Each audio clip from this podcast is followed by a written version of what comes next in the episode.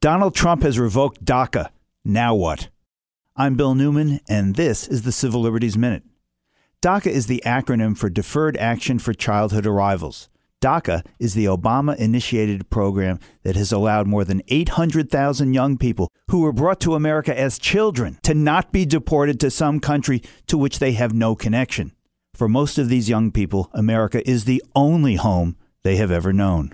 To be eligible for DACA, a person must have lived in the United States for a minimum of five years prior to June 15, 2012, and the young person must be in school or have graduated from high school or obtained a GED or have been honorably discharged from the Coast Guard or Armed Services, and must not have any significant criminal involvement.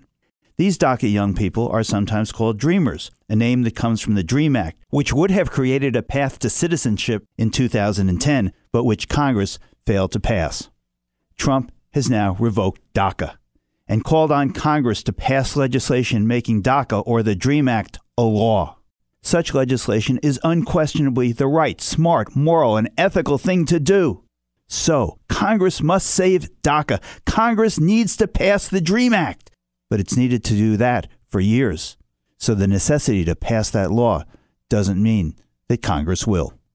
The Civil Liberties Minute is made possible by the ACLU because freedom can't protect itself.